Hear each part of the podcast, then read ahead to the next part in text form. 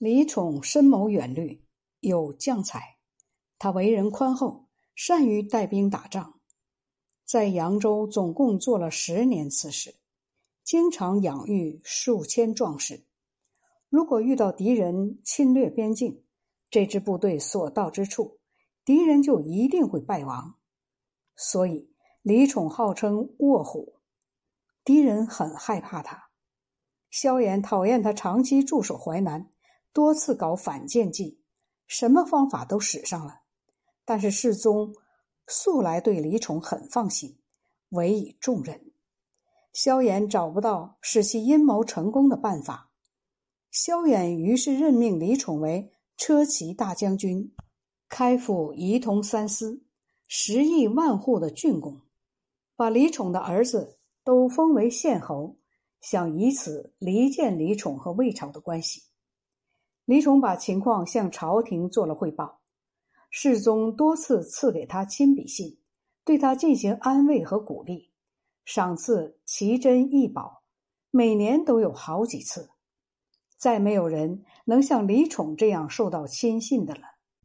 萧衍常常感慨叹息，佩服世宗能够任用李宠。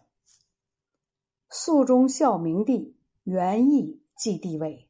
赐给李宠衣服和马匹，萧衍派他的游击将军赵祖岳袭击并占据了渭西峡石城，又在原城墙外再筑一道城墙，把沿淮河居住的人家赶到城内，还派昌邑之、王神念两位将领带水军溯淮河西进，想攻取寿春城。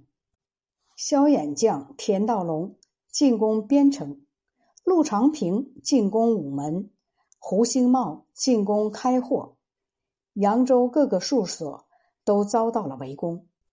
李宠分别派遣众将与敌军相持，暗中装备战船两百多艘，教练战士水上作战，以等待中央军的到来。萧衍、霍州司马田修等。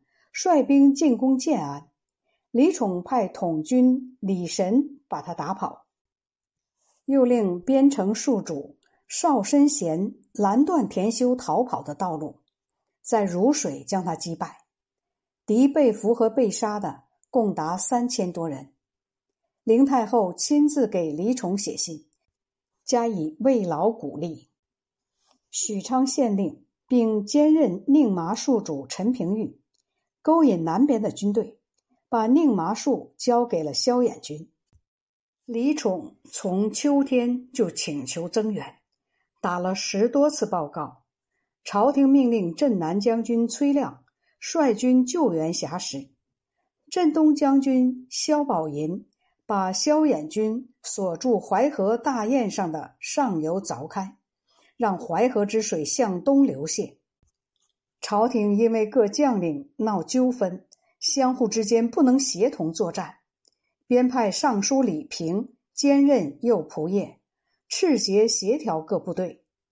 李宠派李神乘一百多支战舰，顺淮河与李平、崔亮合力进攻峡石。李神率领的水军攻占峡石外城的东北角，赵祖岳抵抗不住。便向魏军投降，这件事也记在《李平传》中。朝廷嘉奖李宠，晋升为骠骑将军、仪同三司、扬州刺史、都督淮南诸军事等职如前。当时萧衍的军队所筑的淮河大堰还未毁坏，堰以上水位日渐上涨，李宠便在峡石数所之间。把小船连接起来作为浮桥，于浮桥北边再植十座楼船，每座楼船高三丈，楼船之间每隔一定距离设一个帆篱，直达两岸。均用帐板组装而成，四块一组，可以拆散拼合。敌人来攻，便组装以御敌；没有战事，便拆下来。又在楼船以北的水面上，将大船弄翻连接起来，东西直抵两岸，以防止敌军从上游往下释放火阀。另外，在八公山的东南方再建一城，以防备出现大洪水。扬州称之为魏昌城。李宠多次上表朝廷，请求解除扬州刺史的职务，先后打了十多次报告。肃宗于是让元志接替他。不久，又任命李宠为都督冀、定、营三州诸军事、骠骑大将军、冀州刺史，仪同三司等职如旧。但是李宠没有到任。